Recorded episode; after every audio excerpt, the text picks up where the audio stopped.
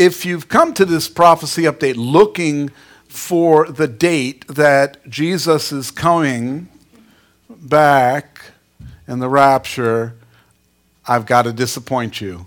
He hasn't told me. And we don't know the date of his return. But we do know the season, because the Bible says we can know the season by the events that are taking place around us. There are many people that contend, hey, you know what?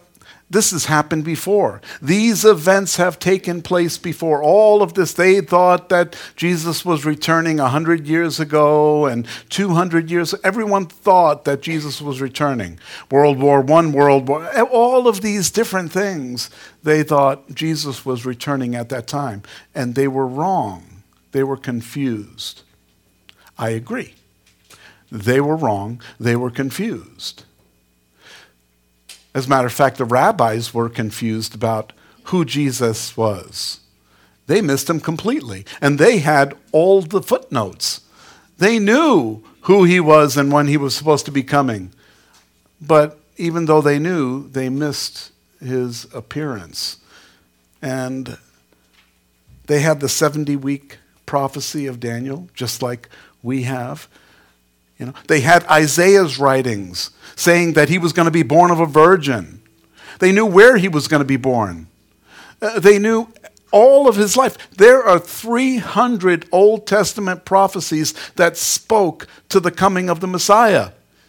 And they still missed him. 300 prophecies. And they missed him. So when we consider those things, we have to consider, are we interpreting or understanding the scriptures the right way? Are we going to miss the coming of the Messiah again? Or are we diligently seeking his word so that we understand when his return is going to be? I mean, that's really should be our heart's desire, is to know when he's coming. Not the date, but the season that he's coming, so that we not only can be prepared, but that we can share with other people. Now, I don't mean that we should go out and start scaring people with the fact, oh, Jesus is coming, you better get on board. You know, that's not the way that we draw people to Christ. See, it's the Holy Spirit, the love of God, that draws people to him. It's not fear. If you can make someone afraid enough to repent, then when they get tired of waiting, they're going to walk away. You see, it's not about the fear of going to hell. It's about the love of God that draws us into eternity with him. That should be what our attraction is. That should be how we present the gospel to others. And so prophecy is for believers. Prophecy is for Christians. 30% of the Bible is prophecy. Some people say, I don't want to hear prophecy. I don't want to know that. I don't want to know what's going to happen. Well, why did God give us 30% of the Bible to be prophecy if he doesn't want us to know? He wants us to know. Here's why. Because if you know and then it takes place, then you could say, wow, he knew. And isn't that cool when you get to a point and you can say, God knew this was going to happen, and he gave it to us in a book. You see, the rabbis missed it. They're still confused today. They're still waiting on the first coming of the Messiah. And so they're completely confused as to what's going to take place. They don't even have a temple where they can hold sacrifices, where they can atone for their sins. So they're having a lot of problems. But we have the Word of God, so we know the truth. The truth can set us free because we have the truth right here in our laps. And it's available for the whole world. Anyone that wants to hear the Word can hear the Word. All they have to do is open their ears. It's available in many different forms, in many different places.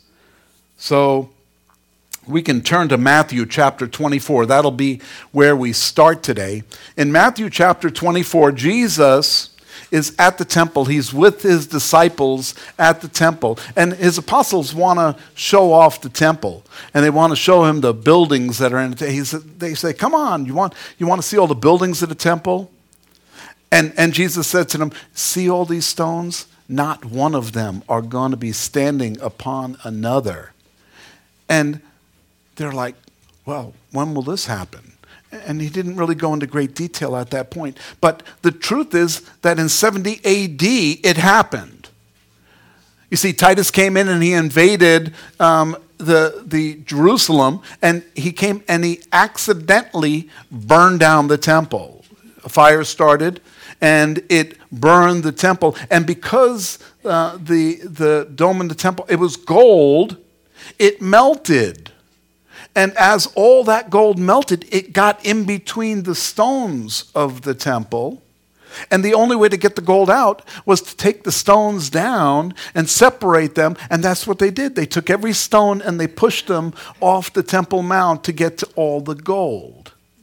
And so the prophecy was fulfilled in 70 AD that one stone would not be standing upon another. You can go there today and see all the stones that are just off the Temple Mount out there in this wash out there. Still to this day, they're there. So we have Matthew chapter 24, Jesus telling us what to look forward to. And he gave us the whole picture.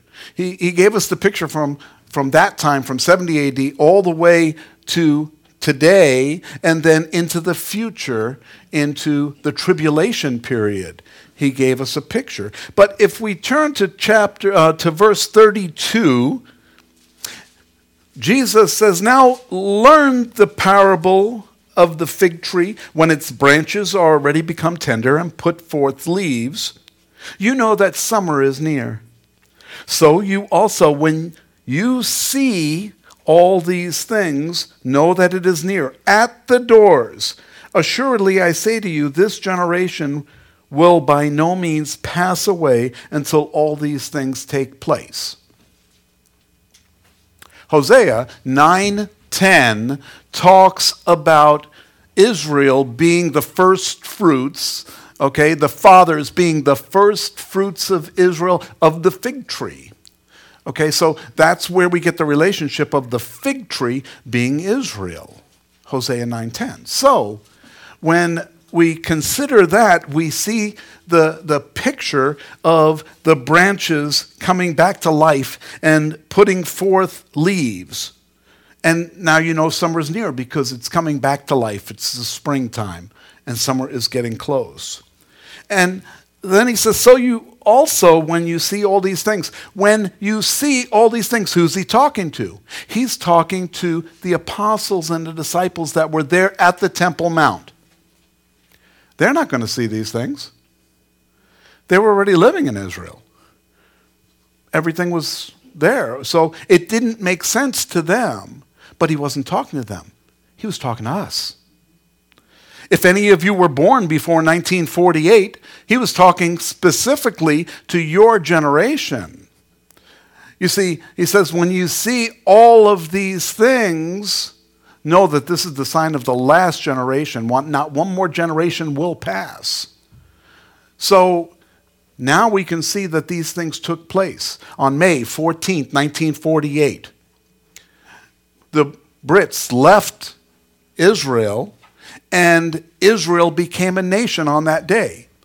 There was an agreement signed that Israel would get this part of the land and Palestine would get this part of the land. And then they would split Jerusalem right down the middle. And Israel said, okay, we're game. Well, where do I sign? And they took their land. The Palestinians said, no, we're not going to do that. We want it all.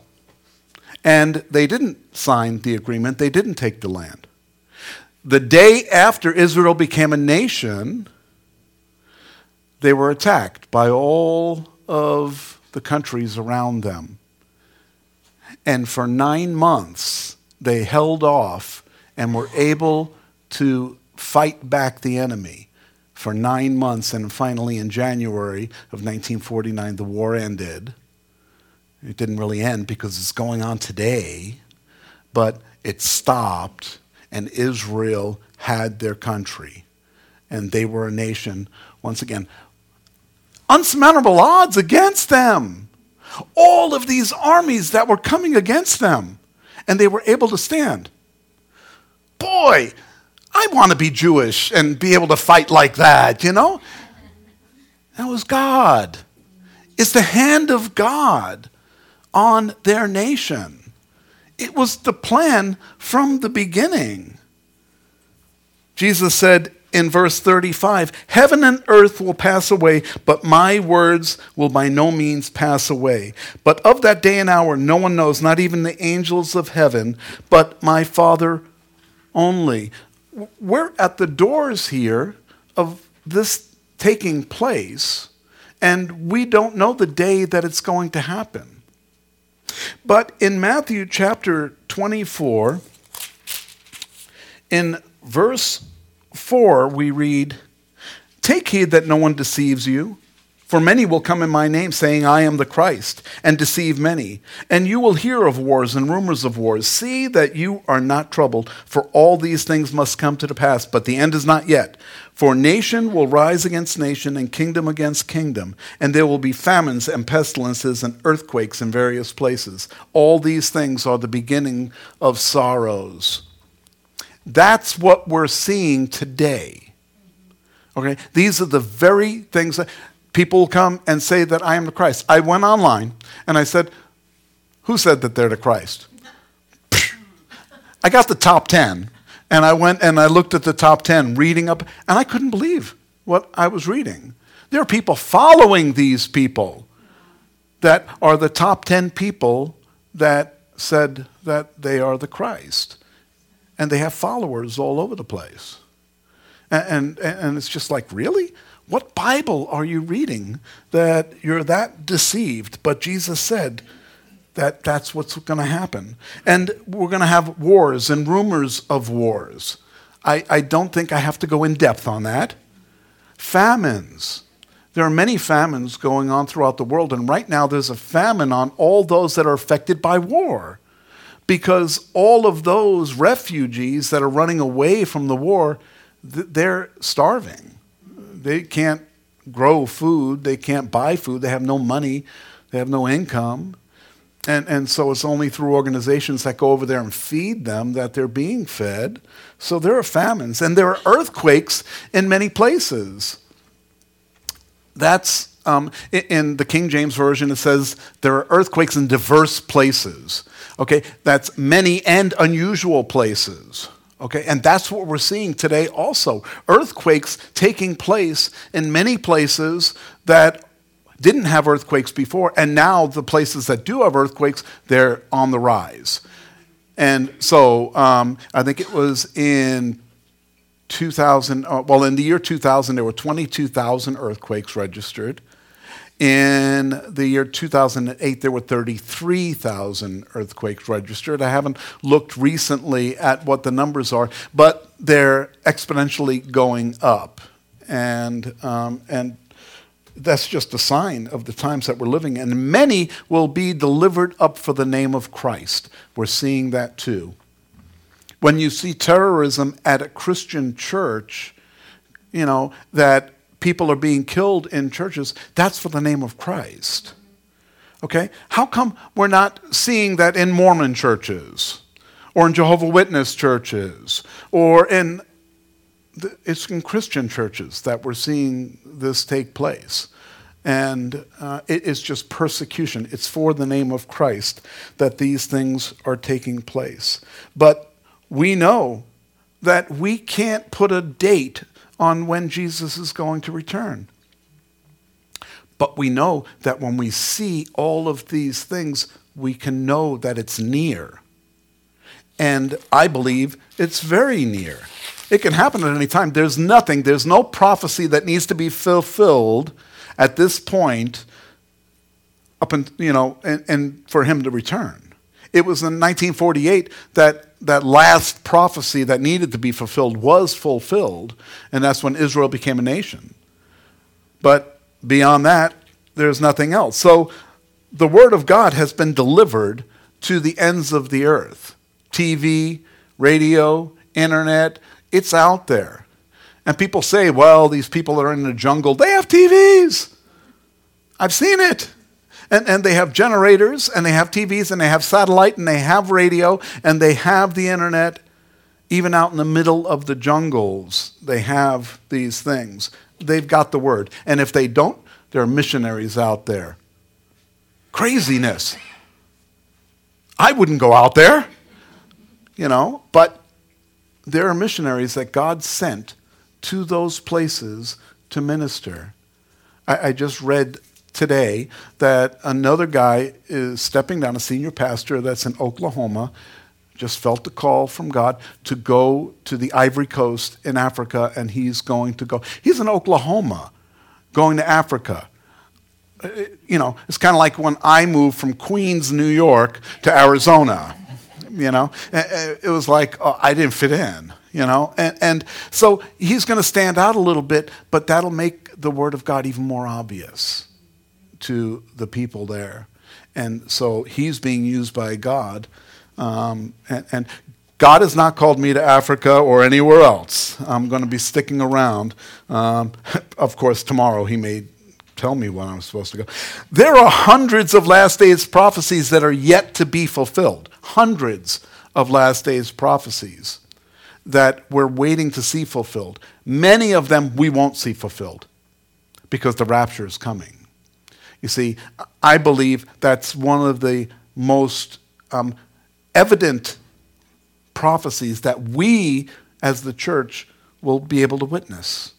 The rapture. It'll be the last prophecy that we'll be able to witness from here on earth. So, one prophecy that is primary to the last days is Isaiah 66:8, telling us of the birth of the nation of Israel. Isaiah wrote, "Who has heard such a thing? Who has seen such things?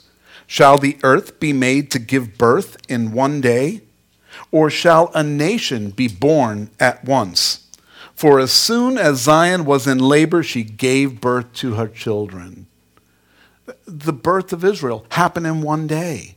Who has seen such things? And there it is in Scripture, talked about by Isaiah. It's going to happen, and it did. May 14th, 1948, the first time in over 2,000 years that Israel was a nation. And in Amos 9:14 and 15, we're told that Israel will be brought back into their land, and they're going to produce fruit. God said through Amos, "I will bring back the captives, my people Israel, and they shall build the waste cities and inhabit them. They shall plant vineyards and drink wine from them. They shall also make gardens and eat fruit from them. I will plant them in their land, and no longer shall they be pulled up from the land that I have given them, says the Lord your God." It was also prophesied in Isaiah 27:6, where Isaiah said, "Those who come, he shall cause to take root in Jacob. Israel shall blossom and bud and fill the face of the world with fruit."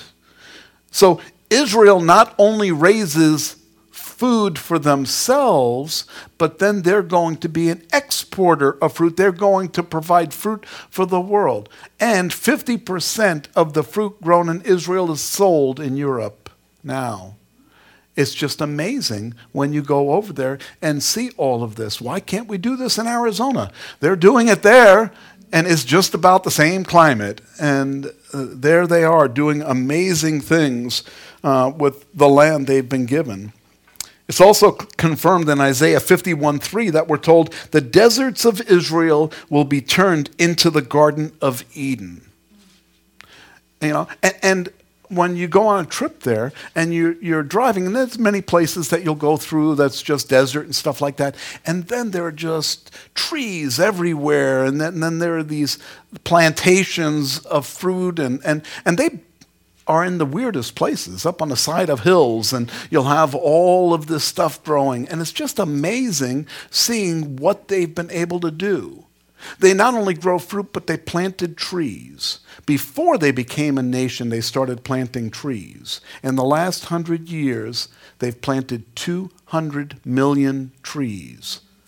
So when you say it's like the Garden of Eden, there are places that are very much like the Garden of Eden. They're very lush, and it's very beautiful to see what God has restored there. They not only are doing that, the technologies that they are developing there, God has given them such wisdom to be able to do things that nobody else is doing. They take brackish water that's just won't grow anything, and they've learned how to turn it into irrigation water, and they're growing stuff like crazy there. And not only stuff, they're growing good stuff, top quality fruits and vegetables and stuff from this water. And they're exporting the technology to other countries so that other countries can use the technologies that they have. It's just amazing how God is blessing. Amos has prophesied that they will no longer be pulled up from the land God has given them. They're not going to be taken out of the land again. And they're going to be, although many enemies want them to be taken up out of the land, the Bible tells us that it's not going to happen. They're not fighting against the Jews. They're fighting against God. And I think they're going to lose. I know they're going to lose because I have the rest of the story. So I know what's going to take place. But they don't know. They don't even know. Because they don't follow our Bible. And they live day to day. Many of the Jews there are atheists or agnostic at best. And they just don't believe because their eyes haven't been opened yet. But they will be. They're going to be opened again. In Ezekiel 36:11, we read of a prophecy where the nation would prosper like never before. And that's what we're seeing now. They're prospering. They're doing great. And they're coming up with stuff that nobody else is coming up with. It's just amazing how God has blessed them. So, in Daniel chapter 12, verse 4, Daniel is told, "But you, Daniel, shut up the words and seal this book until the end time. Many shall run to and fro, and knowledge shall increase." So, the book of Daniel was shut up for a period of time. Until what time? Until we can understand it. You see, a few hundred years ago, it would be hard to understand what Daniel was writing, what Daniel had talked about, because it were things that weren't even in existence, things that didn't make sense to us. You know, but now, as we get closer to the end, it's clear what Daniel was writing about. It makes sense to us now because we can see the bigger picture. Revelation makes sense because of Daniel. They're tied together, and we can see what God is doing and is going to do based on those two books. As we go through our study in Revelation, we refer back to Daniel quite often because Daniel is the key to Revelation, explaining to us what we should expect to see and the things that are happening in the world around us. And so here he says that people are going to be running to and fro. Well, isn't that the truth? Because we can travel around the whole world in just over a day.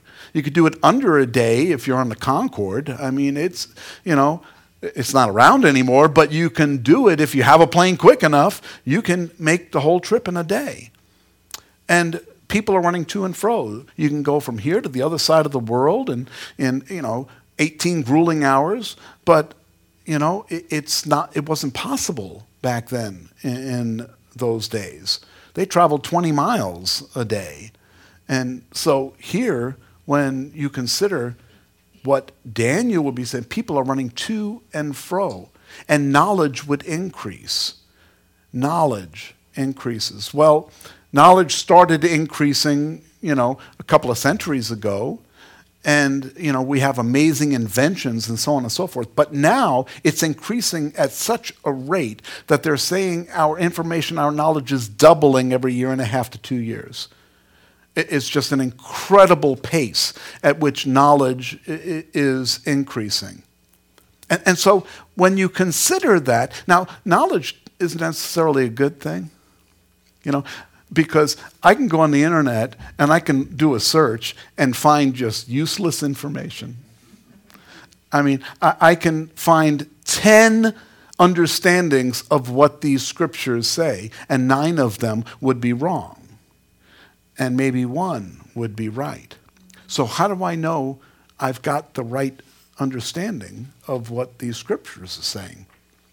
Because I'm not trying to read something into the scriptures. I'm taking them at face value. I believe the scriptures are literal. We need to be. God isn't going to give us something that we can't understand. He's not going to give us something that means something else. And if we're reading it, it's not going to contradict something else that God gave us. So we can look at the Word of God and be sure that what He has told us is accurate. The literal Word of God is true, and the first thing we do is take it literally. Now, if it talks about the wings of God, now we can say, okay, that's not literal, because we know God doesn't have wings. You know, He's a spirit. So He doesn't have wings per se, but we understand the metaphor. We understand what the author is trying to say through the scriptures. And so there are some things we can take as metaphor. There are some things that are poetry. But there are some things that are very literal. And this is part of the scriptures that are very literal. Just because we don't understand them doesn't mean that it's not the truth and it's not literal. They didn't understand this back then. In Ezekiel 38 and 39, Ezekiel writes about a country from the north coming down and attacking Israel. Okay. Back when he wrote this, 600 years BC, there was no country in the north. Okay? There were just a bunch of cave dwellers up there. And so it would be like saying, Bodunk, Canada came down, for those Canadians that are here, no offense, but, come down and attack New York City. You don't expect that to happen. You couldn't see that ever happening, attacking New York City.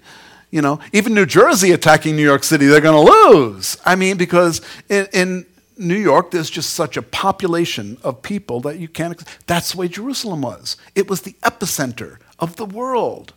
And so saying that Gog or Magog coming down from there, that's a bunch of cave dwellers up there.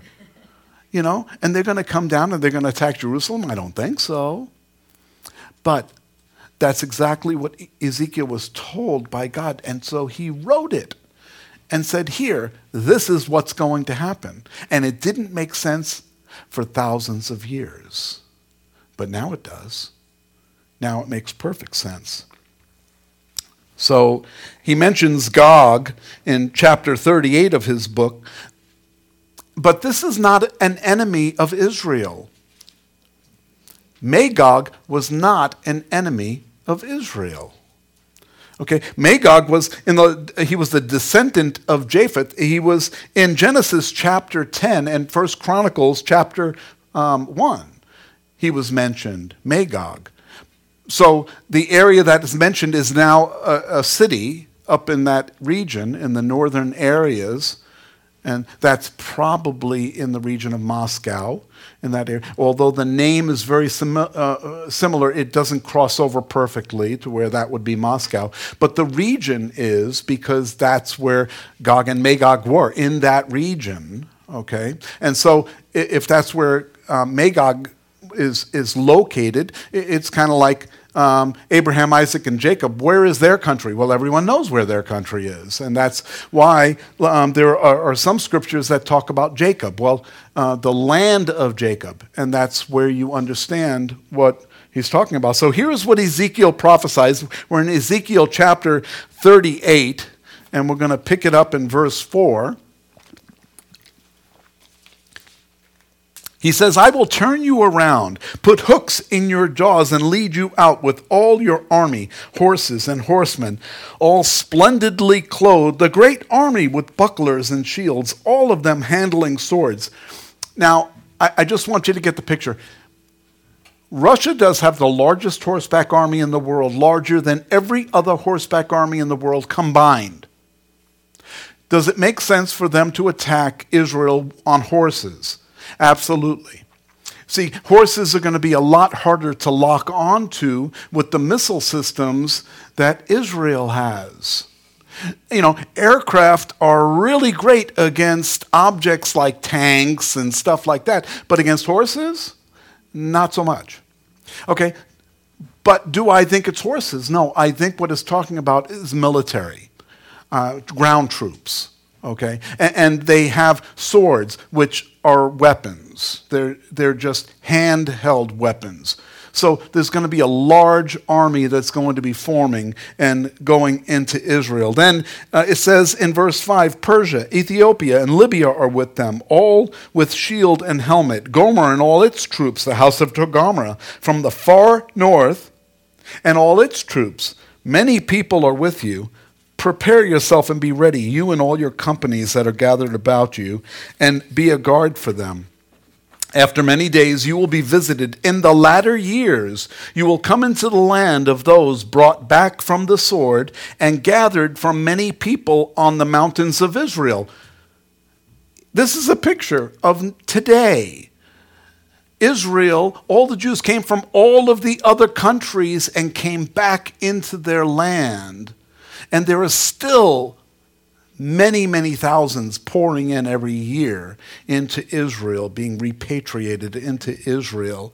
So after many days, in the latter years, it says, you will come into the land brought back from the sword and gathered from many people on the mountains of Israel, which has long been desolate, and they were brought out of the nations, and now all of them dwell safely.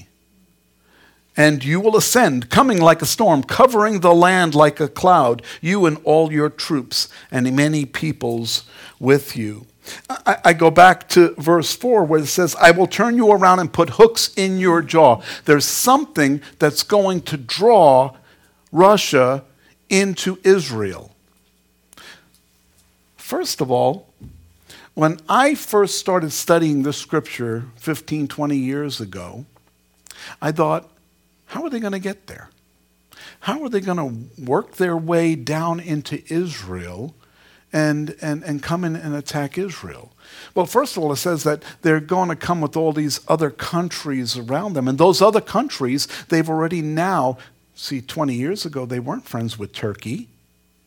They didn't have relationships with the countries that are now having relationships. Just this week, Turkey now signed an agreement with Sudan, and they're working together. Sudan is Ethiopia. That's the region that Sudan is in. So now all of these relationships, Iran and Russia never got along. Now they're like best buddies.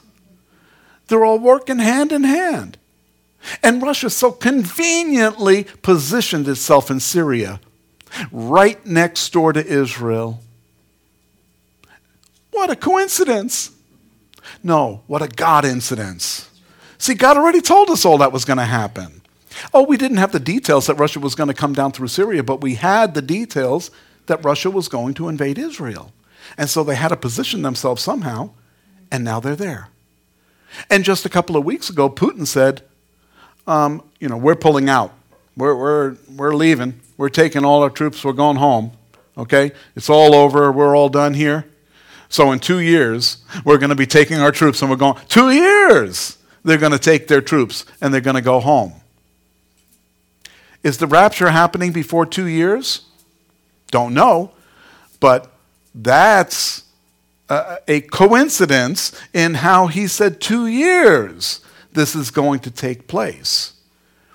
I'm not doing this to scare anyone, but we should always be prepared. If he leaves in 2 years, then it's like, okay, God has moved the timeline again.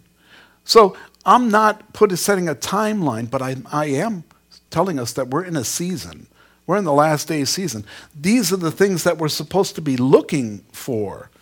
And this is obvious that Russia is there in a place. Now, it says that he was going to put hooks in their jaws and draw them in. I believe the thing that's drawing Russia in is oil. My opinion.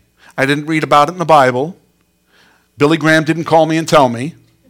I think that this is the hook in the jaw that's going to draw, because Russia needs oil.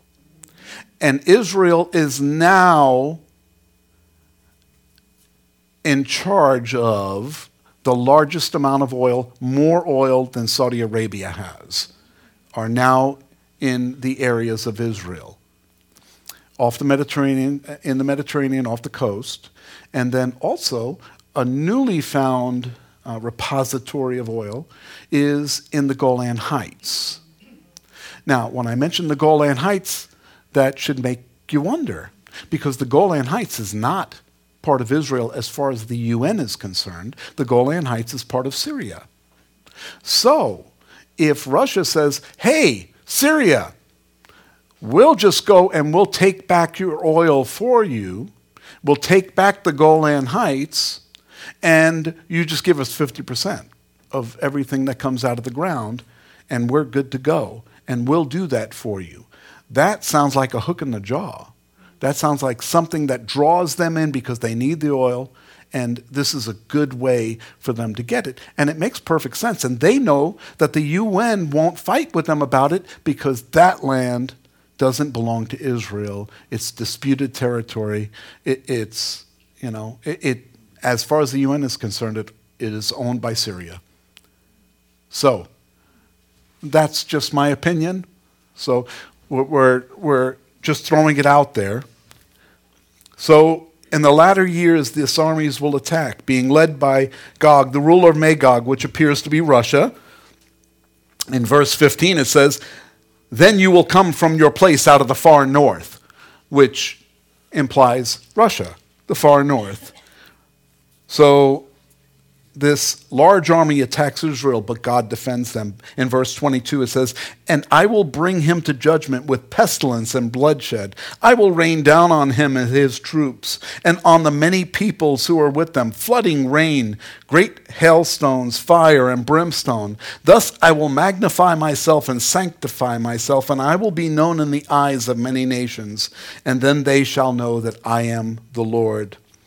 This great army is being prepared right now. They're building up right now. They're in Syria, and they're close enough where you can see them from Israel. They're ready to cross at any time. Another indication that we're in the last days is Jerusalem itself. In Zechariah 12:2, we're told, "Behold, I will make Jerusalem a cup of drunkenness to all the surrounding peoples when they lay siege against Judah and Jerusalem. And it shall happen in the day that I will make Jerusalem a heavy stone for all the peoples. All who would heave it away will surely be cut in pieces, though all the nations of the earth are gathered against it." Jerusalem is going to cause the people to be irrational, like drunken people, just to do irrational things. And they are going to try to come against Israel and Jerusalem. And, I believe that this is inspired possibly by, a president that said, I believe that Jerusalem is the capital of Israel, and there are other peoples that agree, and they're considering moving the embassies there, and I believe that that's the hand of God. The hand of God can use anyone. The voice of God can speak to anyone. The voice of God can use a donkey to speak to a person. The voice of God can speak to anyone. He can use people that are not believers to do his will. So keep that in mind as we're going through all of this. It isn't that everyone that is doing things for the Lord happens to be Christians. It just so happens that they're following the plan of God. And the reason why it seems like God is doing these things specifically is because he knows the rest of the story. He's just telling us what it is. And he already knew this was going to take place, so he's writing it for us so that we know too. Finally, if we consider what Revelation says about the tribulation period, we can see all of that falling into place too. There's going to be a one-world government. And we see the UN positioning themselves to be that one-world government. We also see that there's going to be a one-world religion. Everybody run out and get your coexist bumper stickers because we're going to have a one-world religion. That coexist bumper sticker started off this big, and then they keep adding things to it now. Soon you're going to need a magnifying glass to see all the different things that they're putting on this bumper sticker. You know, and the thing is that you have a Christian symbol on there, but they don't want to coexist with Christians. As long as Christians can agree with them and support their gods, or lack of them, then we can all get along. And that's what they're doing. They're dumbing down our relationship with God. They're taking away our relationship with God and replacing it with secularism. And we're going to have a secular God. We have many of them right now, but they're all going to be melded into one. Then there's going to be a mark that nobody can buy or sell without the mark. We read that later on in Revelation. That's not going to happen before the rapture, I don't believe. And so the sign of the mark 50 years ago would be almost impossible to have happened, 100 years ago. Everybody thought the UPC codes, on the packages was going to be the mark. We were all going to be walking around with the UPC's code, Can you scan? Must be out of money. So the thing is that nowadays it could be something that isn't invisible, And we have the technology now to link all of it together, every single human with a code that will be able to keep track of what they have and their finances, their health records, and everything. Boy, it'd be great. You just go to the hospital, they scan you, and they know everything about you. Wouldn't that be wonderful? It sounds good for a lot of people. They think that that's the greatest thing in the world, and they're buying into it. And there are many things that there's actually a gentleman in California that went and had an operation November 13th. He had tens of thousands of edited DNA injected into his body. This is in U.S. News and World Report. And what they're trying to do is cure illness. He has a terminal disease. They're trying to cure illnesses by editing DNA and then entering it into a body, having a trigger that will cause that DNA to impact the body and then cure the disease. And there's a human, a 44-year-old man named Kevin in California. I don't remember all the details. I just read the article yesterday.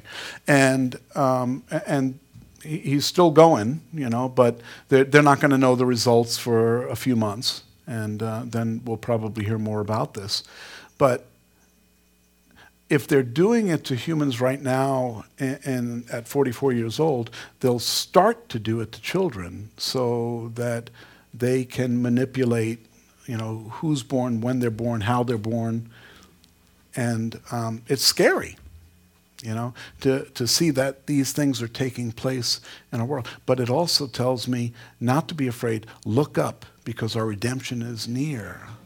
We're right at the end. And these things aren't going to happen. Do you know why? One of the reasons the flood happened on the earth? It was because of the angels that left their abode. Jude 6, they came down and they had children with the women that were here on earth. And they had children with them, and they infected the gene pool. It was the way the enemy wanted to try to infect the gene pool, so Jesus could never be born because the gene pool would have been so infected with this otherworld DNA. And that's one of the reasons, because in Genesis chapter 6, we read that Noah was pure in his generations. He was perfect. It doesn't mean that he was a perfect man. He lived without sin. What it means is that he wasn't corrupted by the DNA from the otherworld demons that were infecting the population. And so he wiped it out. And so now we know that there's things that we don't see going on behind the scene that are just, they're happening all around us, and they're going quicker and quicker. It's happening furiously fast. And you can watch the news, but you're only being told this much. Now, I'm not a conspiracy theory guy, but what I am saying is that there's a lot of stuff going on that we don't know about, and I'm going to tell you personally, I don't care. Because what I care about is the truth and what God is doing. It's better to know what God has planned than what the world has planned, because I don't want to be part of their plan. I want to be part of God's plan. And so that's the most important thing to me, is knowing what God has planned. The most important thing is not setting dates for the return of Christ. The most important thing is to be prepared for his return when he comes. That's the most important thing. We can't be so focused on what day he's coming back that we get deceived. We need to consider where our walk is today with the Lord. We need to consider every day where our walk is with the Lord. Are we living with the knowledge of everything we've learned, but not living our lives for him? There is a lot of people that consider themselves Christians because of the knowledge that they have of God. They have knowledge, but they don't apply it to their lives. Yes, I know all these things are going to happen, but I'm going to live like I'm going to hell. Well, you are. Because if you live for yourself or for anyone else in this world and not for the Lord, that's our destination. That's not because I said so, it's the Bible. If you want to take a chance with that, you go right ahead. But I'm going to stay true to what the Word says. God used many people in the past to accomplish his purposes. He used people that did not believe in him. Cyrus, didn't know anything about the Lord, but, his name was in the Bible. God said, I'm going to use him. And God used Cyrus. God used Balaam, who was a non-Israeli prophet. And he actually had the word of God with him, and he was known as a prophet, and then he told the enemies of God how to defeat God, because he said, I can't help myself. All I do is speak what God wants me to speak, and so you can't make me, but he was being paid, to deceive the Israelis, and he couldn't do it. So instead he told them how to defeat them. And so he betrayed his purpose. And there are many people like that. The person who shared the Lord with me is not walking with the Lord today. She shared the Lord with me, and I became a believer in Jesus Christ. And she walked away. Now, she didn't say a prayer with me and I said the prayer. She just gave me the information, and then I went alone and sat with the Lord and said, is this true? And he said, oh yeah. And I said, I believe. And she's not walking with him today. I don't understand that, but that's God. God wanted to get to me. And so he used her to get to me. God wants to use you to get to others. Judas walked with Jesus, and he betrayed him. Matthew 7:21, Jesus says, "Not everyone who says to me, 'Lord, Lord,' shall enter into the kingdom of heaven, but he who does the will of my Father in heaven. Many will say to me in that day, 'Lord, Lord, have we not prophesied in your name, cast out demons in your name, and done many wonders in your name?'" They're not getting in because they were just going through the motions. We can't go through the motions anymore. We have to make a commitment to what we're going to be doing with our lives. It's not what we know, it's our relationship with Him. And if we're not willing to walk with Him daily, then how are we ever going to expect to live with Him eternally? The new year brings about resolutions. Resolutions are great for a day. Most of mine don't last that long. You see, a resolution is something that we say, I resolve to do this. We cannot live our Christian lives like that. I resolve from this day, I'm going to go forward and do this. I resolve this day, I'm going to go forward, and then tomorrow I'm going to resolve again, and the next day, and the next day. We have to resolve every day for the Lord because we blew it the day before. And we're not perfect. He doesn't expect us to be perfect, but He wants us to live for Him every day.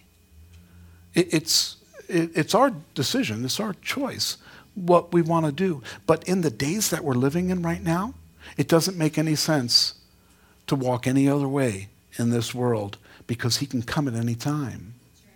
We don't know. And so, as we're all believers here in this place today,